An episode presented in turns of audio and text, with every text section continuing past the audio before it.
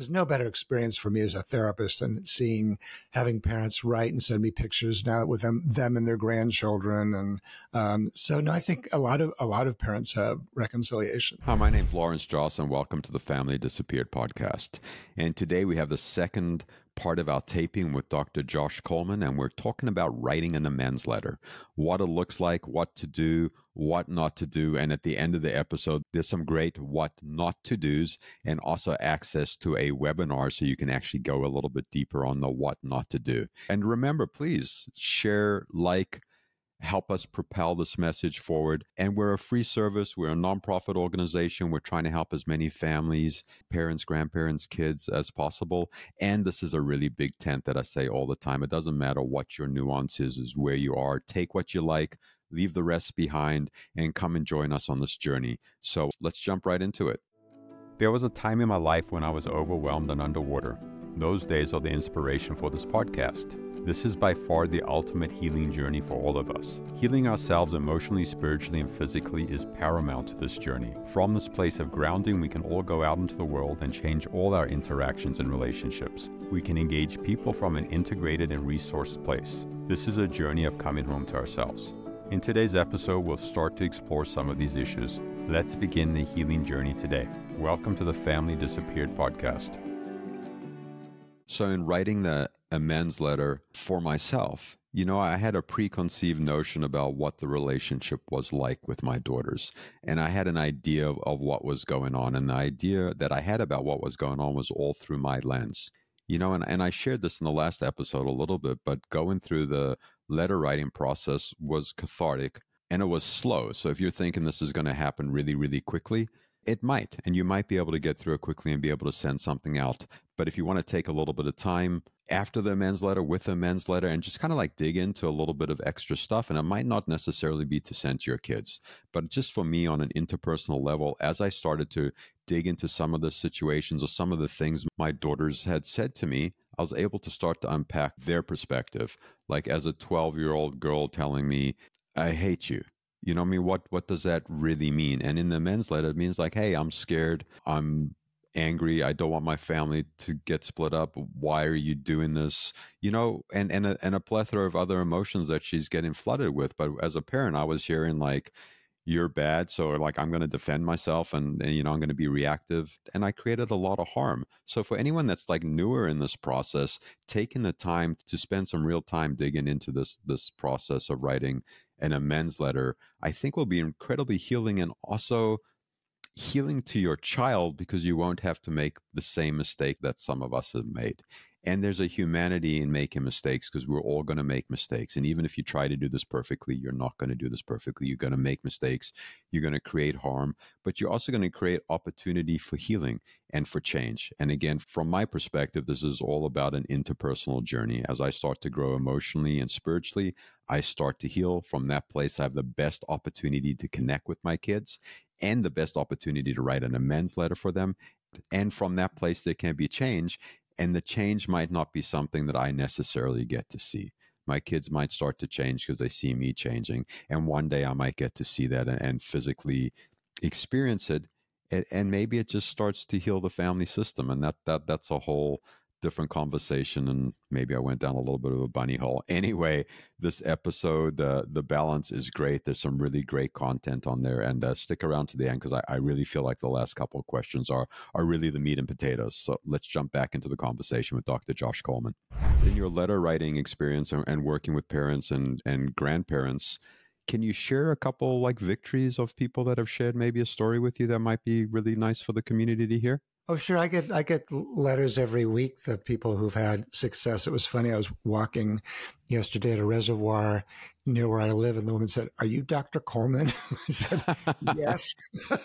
she said, "I've seen you on the webinar." She said, "I had a successful, you know, rec- reconciliation with my son," and I was like, "That's fantastic." And so, there's no better experience for me as a therapist than seeing having parents write and send me pictures now with them, them and their grandchildren, and um, so no, I think a lot of a lot of parents have reconciliation. So I don't I don't want anybody to be discouraged, but I also don't want people to white knuckle it. You know, I think you have have to have one foot in radical acceptance and one foot in hope because a lot of these these eventually do reconcile. It may take years, um, we don't know, but a lot of them do. But radical acceptance, so you're just not white knuckling it through life and not getting on with the rest of your life. You know, I, I like the word radical acceptance, and it sounds really beautiful and spacious and incredibly challenging at the same time. right. And I wanted to touch on one thing that you said before. You said something to the degree that you don't want to share with your your kids or your grandkids some of like the negative stuff or the pointing fingers at someone else. And I did an interview with a, a previously alienated adult now, and he was talking about yeah, like he wants a relationship with both of his parents, irrelevant of what anyone did. And with someone trying to give a negative discourse on one parent, it actually hurts the child and doesn't give the relationship an opportunity to breathe. So I think a lot of parents and grandparents are missing this. It's not about you getting heard or being seen or anything about your kid. It's about you having a relationship and meeting them where they are. Right? Yeah. No, that's exactly so. And so many parents will say to me, well, when do I get to, you know, give my perspective? and what I often say is, well, maybe never. You might never be able to give your perspective, particularly if you are a victim of parental alienation, because it's just not going to serve your relationship or your child if you talk about all the terrible ways that their parent hurt you, et cetera. Or even if you weren't alienated and there, there were other things that caused it um, your child just may not be able to tolerate that amount of pain or your perspective. So you kind of have to keep your eyes on the prize. But one of the things I want to highlight is one of the points that parents get confused around is the way that our language has changed in the past three or four decades because younger generations are very therapy intensive. And so a lot of adult children are coming to their parents and saying, well, you emotionally abused me, or you're a narcissist, or you're borderline, and et cetera. And for most of these parents, you know, they probably weren't any of those things. Um, and a lot of them came from truly abusive homes. So when their kid says, well, you emotionally abused me, they feel like, you know, you want to know what emotional abuse is? I'll show you what emotional, emotional abuse is, or I can tell you. You should have grown up in my household. But it, that doesn't work either. Parents, it's far better for parents to just say, well, it's clear that I have blind spots that I wasn't aware that that felt emotionally abusive, but I'm glad you let me know. Is it, you know, I hope you'll let me know in the future if I do that. You, you know, are there other memories that you have? Not to dispute the memories and not to prove them wrong, more to deepen your understanding and to demonstrate that you're open to hearing their perspective. Because today's relationships between younger adults and parents are predicated on the principle of this much more egalitarian, mental health producing, personal growth kind of quality. And so parents have to kind of get with that program if they want a relationship. They can't just insist on respect or duty or obligation because that, that ship has sailed you also said something interesting, which I think is really important for, for parents to understand that when we do have these conversations and we do get to interact with the kids, young adults, adults, whatever they are, that yeah. they can very easily get emotionally flooded by talking about some of the different activities that are going on or hearing any of our stuff right? Yeah. So they, just like us on this journey as we age and mature, they need time to cultivate new coping skills, new strategies, how to handle these feelings and stuff. So I think that's something really important for parents and grandparents to understand. Like we can't give them this information because they can't they can't um, disseminate it, they can't process it, they can't move it through their their bodies. So yeah, I, I, I think that was a really important part that that you mentioned there, Doc. Yeah, no, I think that's right. It's kind of like you're trying to build a house on a foundation that hasn't yet been built. So you have to wait until there's a level of maturity and psychological development that may never come. Um, so, yeah, you can be right or you can be close, but you sometimes can't be both. And also tap in on that, like like you mentioned, you've been actively in this space for 17 years, something like that. And in, in your experience, like as we age and as we mature, like we want to be happy and not necessarily right. So as we age, like this arc happens where we are able to let go of a lot of these things and they no longer become important. Like at 40, something's important for my kids to know. At 50, it's different. And at 60, it's different too. Do you so do you see parents in this arc as they're writing amends letter where it's just not as important some of the stuff anymore and they're able to let go with maturity and uh, personal, emotional, spiritual growth? Yeah, it depends on the parent and kind of where they're at by the time they reach me. Some are really ready to, you know, walk over hot coals to get to their kid, and others are still too mired in the the desire to defend themselves and feeling wronged and hurt and victimized by the child's rejection. Uh, particularly parents who've were traumatized themselves in childhood and just don't have a lot of mental reserves. So those parents sometimes need a lot more care before they can write an amends letter. Because parents sometimes feel like in writing the amends letter, they're saying they deserve the estrangement. And what I'm tell parents is you're not saying that you deserve to be a You're only saying that your child has a right to have their feelings and complaints heard by you and understood by you. You're not saying, therefore, you deserve to be estranged. And that's that helps parents some. Yeah, no, no, that that's a that that's a big deal. So you were saying that we're going to write the original amends letter. Six weeks later, you send out a follow up amends letter, and some people can do this by email. Some people can do it by text by mailing it in the mail like what do you suggest and and after the six weeks is it like i'm going to put this down now forever i'm going to pick this back up in a year like on those two questions what is your take on that yeah i recommend you write the really good you know detailed amends letter and this shouldn't be very long it's like one to two paragraphs. You don't want to give enough rope to hang yourself with. Um, and you also don't want to trigger them with you know, too much information. You want to kind of hit the main points and get in and get out. Um, so after that, you wait six to eight weeks. If you get nothing back, then I just recommend writing something back and just saying, just checking in with you to see if you've had a chance to read the letter. I'm sure there's things that I left out that would have been good to have included. I just wanted to see if it was possible to get a conversation started with you and, you know, hope that you'll let me know your thoughts or feelings. And again, just to remind you, I'll promise to listen purely from the perspective of learning and not to defend myself and you know or to do family therapy if you're open to that if you get nothing back depending on sort of what you feel like the other side is like if you get nothing back you know, if it's been a kid who's been more hostile and rejecting and critical and negative, I probably wouldn't do anything for at least a year. And sometimes that works, including birthdays, holidays. And sometimes that works for the following reasons. One is the child may feel like you're respecting their boundaries. Secondly, they may respect you more for it, for not continuing to throw good energy after bad. Third, that old saying, "How can I miss you if you never go away?" is sometimes true in families. The child has a has ability to for there to be enough distance to meet you. Similarly, they're not being triggered by you reaching out to them, even if it's in a positive, loving way. So there's a bunch of different reasons why sometimes just a lot of space is the right thing to do. And then after a year, you can reach out and say, you know, just checking in with you. I wanted to give you at least a year of no contact. It was clear that, that my reaching out wasn't helpful. I wanted to see if anything's changed, whether you'd be open to beginning a dialogue with me. That doesn't mean that we have to have everything figured out or reconciliation. Just want to see if you might be open to that. If you need more time, I hope you'll let me know. I'll respect that. Love, mom, dad, etc. And the idea about email or text or sending like snail mail, like sometimes we're just sending something out into like this black abyss and we don't really have any understanding or knowledge if it's ever open, ever received, anything like that. Um, what, what would you say right. about, about that? Generally, I'm a bigger fan of text and email because it's more informal and I think you kind of want to get in under the radar. Um, you know, an email opens up you know the text is right there. A letter can be more easily thrown into the trash. Similarly, a letter, your handwriting might be triggering to the adult child. So, um, so I'm, i prefer email or text. But if a parent actually doesn't know if they've been blocked, then then I encourage an actual letter because a lot of parents have been blocked realistically. Sure. And you also brought up an interesting point, which I didn't realize like two paragraphs is a good letter. And there's a lot of different processes out there and, and, and different ideas on how to write a, an amends letter. And I've seen stuff where it's like two pages and it's going through all different stuff and like owning particular actions and, and, um, instances that have come up, which is definitely a, a, contextually a lot more. Is definitely going to be more emotionally flooding for the children, and you right. you you discourage that. You feel like that's not necessarily going to be in everyone's best interest, is what I'm hearing. Yeah, I mean, occasionally I'll hear from an adult child, "Well, here's the ten things you need to address," and so I mean, if that's the case, then the parent probably does have to address them.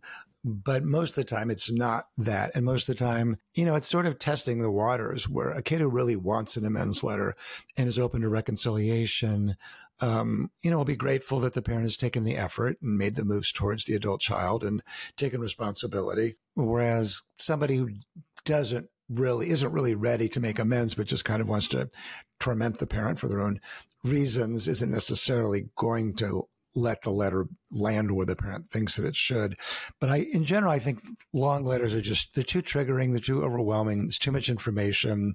You're better off getting in and getting out and seeing if you can get the conversation started. You can always say more afterwards. Like if the adult child were to say, well, you didn't even talk about the time that, you know, you left me standing on the corner after my baseball game, or something. And you can say, oh, sorry, you know, yeah, I'm happy to address that or whatever else. But yeah, so it's interesting as you're talking about it. I feel my skin getting hot. I feel some anxiety coming up, some just a little bit of trepidation because I definitely did a deep dive, and and as you're talking about it, I might have created some additional harm. And I'm sorry. And, I'm going to flip this question, right? There's there's a lot of people that that that listen to the podcast and that are in the community that are estranged or alienated or have chosen not to talk to their parents or their grandparents or something. Can they take the same process and write an amends letter in the opposite direction to their parents, to their grandparents? Do you have anything you'd like to share about that idea? Yeah, well, I mean, statistically, more of the time it's the it's the adult child who cuts off the parent. But but to your point, yeah, I do work with adult children who've been cut off by the parent, and you know, I think the main thing if they're writing the parent is to they can still complain about the things that they feel hurt about, but know that the parent's probably going to be very defensive. So to do it in a way where they first talk about the things that the parent did right that they actually liked or valued and just to sort of prepare the ground to talk about the things that were more problematic or what they would need to have be different if they were to be a relationship and then to also end with some kind of thing positive. You know we call a complaint sandwich. So just to make it clear that the goal isn't to shame or humiliate the parent because it's very hard for any parent to hear the ways that they failed their child. So to start out positively do the complaint in the middle, end positively. That gives the best chance for something positive to come from it. Yeah, I, I, love the the hamburger analogy. You got the two buns and you stick the meat in the middle. Like that's really useful. Like just to be able to visualize it in my head.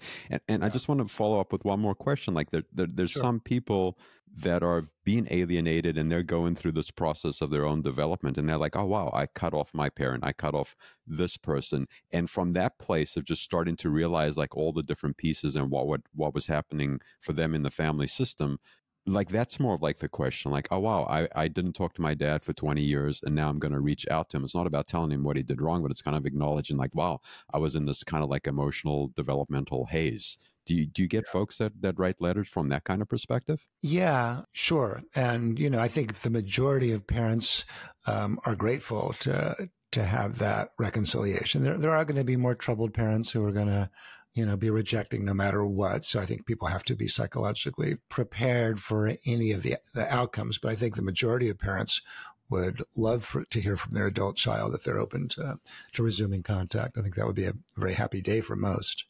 Okay, and um, we've got two questions, three questions left over here. And you had mentioned in the beginning of the the podcast, like I could tell parents and grandparents 10 things not to do. Could you tell us three, four, five? If you can come up with 10 off the top of your head, I would I would love to hear 10 things not to do. Well, sure. I mean, I have this webinar called The Five Most Common Mistakes of Estranged Parents, and uh, we'll start there. Uh, one is insisting that it be fair rather than strategic. That's mistake one. Mistake two is using guilt because it doesn't work. It'll work against you. Mistake three is returning fire with fire. Your kid says something disrespectful to you. You return it with something equally disrespectful. That doesn't work. The fourth is not realizing that uh, estrangement is a uh, marathon, typically not a sprint. The fifth is in your amends letters, being defensive, being you know too explanatory, not going far enough, um, you know, not doing a deep enough dive into things that your child might be complaining about. Number six is assuming that it's all about you. For most of us who have adult children, you know, they have lives that are um, that they're very involved in, and things can feel very personal to us. They have nothing to do with us. By the time you have children, and I mean adult children and grandchildren, you know they're really front and center of the parents' consciousness. But for the adult child, they're more preoccupied with their own marriages or divorce or parenting or hobbies or careers or friendships, etc. So we're way down way down the line. Uh, so, so I'd say those were my probably my my top six or seven. I, I love that, and again, like yeah, like getting our egos out of the way and realizing everyone has their own life and has their own priorities, and we're not it today. Like they have their own immediate family. I, I love that, and uh, and that you have these different webinars that are talking about these different topics, and because those mistakes that you listed create a lot of turmoil and create a lot of harm. And they're basic if you're willing to listen to what they are and just work within their framework, not to try and do these things. Like that would have saved me a lot of trouble. well, and the things, we, the things we all do. I mean, I, I, I'm, you know, I did every single one of them, so they're almost inevitable and unavoidable. Uh, but if you can catch these things early enough, you're you're better off. So, so yeah. So thank you for mentioning the webinars. I also have a free newsletter for estranged parents that comes out about four times a week. Just lots of practical advice and have a free Q&A every other Monday at 11:30 Pacific for estranged parents. So there's a lot of free support on my on my website because this is something that I, you know, really want to help people with. Yeah, we're going to put all those links in the chat so you're able to get hold of uh, Dr. Josh Coleman and, and participate in all these different free stuff. And uh, there's some really, really phenomenal stuff out there. And, and there's one thing that we both just discussed is the humanity of being a parent and being a human being. Like I mess up all the time and I sure. have a really wonderful intention. And, and usually with intentions, we never really follow it through to the impact zone. And I think those suggestions you're making make people more aware of the impact zone. Well, look at your intention, see what possible harm it can form, and you're to make mistakes, and you're to do stuff that's not great, and it's human, and and it's okay, and we can still go forward as Dr. Coleman is reunited and has a full, sounds like a really rich and loving relationship with with his children. Yeah, no, it's, it's true. So I'm, I'm, I'm grateful for that. And I think to your point, to really, you know, whether you're in the midst of the estrangement or you're on the other side of it, to, to work on your own self compassion and forgiveness. Cause I think to your point, yeah, you're going to make mistakes. You're going to screw up. Uh, there's going to be things you're going to regret that your kid's going to be mad or hurt about, but you still deserve self compassion and self forgiveness. So that's really critically important. Otherwise, you can live a life just of guilt and regret. And who wants to live like that? yeah, that sounds terrible. and, just, uh, I know that you just wrote a new book, uh, Rules of Estrangement. Do you want to share a couple minutes on, on, on what people can find in there and what might be useful or any highlights you'd like to tell us about? Sure. Well, I talk a lot about kind of why is this happening so much now. Um, in my first book on estrangement, I didn't talk at all about uh, the problem with a troubled son-in-law or daughter-in-law. I talk about that. Um, I also talk about estranged grandparents, how to manage conflicts around money, whether you should cut your kid out of your will. I say you shouldn't, but a lot of parents want to. Uh, how to heal the pain. So there's there's a lot of uh, a lot of topics in there that I hadn't included in my first book that people are finding really helpful. I love like you're addressing money. Money is such such a huge thing, and and and the new spouses and the new family dynamics as people move. That's incredibly, incredibly rich. And uh, we're gonna have all Dr. Coleman's uh, information in the chat. And um, is there any last thoughts you'd have that you'd like to share with the community, or anything you'd like to say as we we wrap up the podcast? No, I think I think we covered it. Appreciate your inviting me on. It's a good conversation thank you so much for taking the time to come out and, and, and chuckle a little bit and share some incredibly useful and challenging information. And I just want to reflect this back to you. Like your, your demeanor, your delivery is incredibly digestible and welcoming. And that's not always the case when we're dealing with professionals in, in this sphere. So I just want to say thank you. I would say thank you for that. It is very inviting. Oh, kind of you to say. I appreciate that. Thank you. Again, what a what a what a great show, and uh, I, I, really like how affable and easy it is to talk to Dr. Josh Coleman. I haven't found that with all the professionals in this space. Uh, he made that that that podcast really um fun and and and useful and and informative for me personally. And I've been on this journey for a long time, and sometimes I think I know a lot, but when I talk to a professional that's really in, intentional and deliberate about what they're saying, and you can see all the experience and wisdom that's coming along with that, it really settles my nervous system. So I really appreciate that uh, about you, Dr. Josh. I just want to throw that out there again. And um, Dr. Josh has his new book out. He has his webinars. He has his um, newsletters. Everything will be in the show notes. You know, reach out to him. He sounds like a, a, a, wonderful professional, and and a lot of his services are free and accessible, which is very different in this community. So please, please take advantage of that.